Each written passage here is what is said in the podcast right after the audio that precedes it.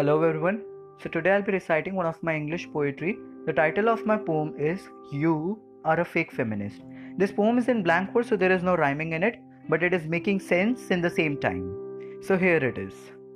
If you think that having a cigar in one hand and making rings of smoke in a drowsy dark sky will make you more of a feminist or more equal to the men, then I'm sorry because you are a fake feminist.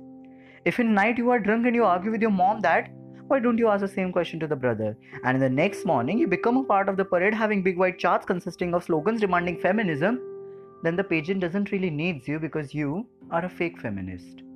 If you sit in your college canteen and you think that using abusive words loudly and passing bad comments on boys will make you a proud flag bearer of feminism, then just stop it. Because you are a fake feminist.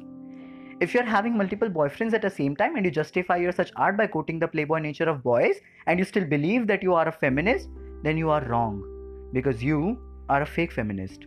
Feminism is a belief that women should have the same rights and opportunities as men. A woman wearing a sari working as a maid in various houses can be a feminist, and a woman with modern ideology wearing modern clothes working as an independent entrepreneur can be a fake feminist. So, if you are protecting your petty offense under the shield of feminism and then you believe that you are a feminist, then I'm sorry because you are a fake feminist. Thank you.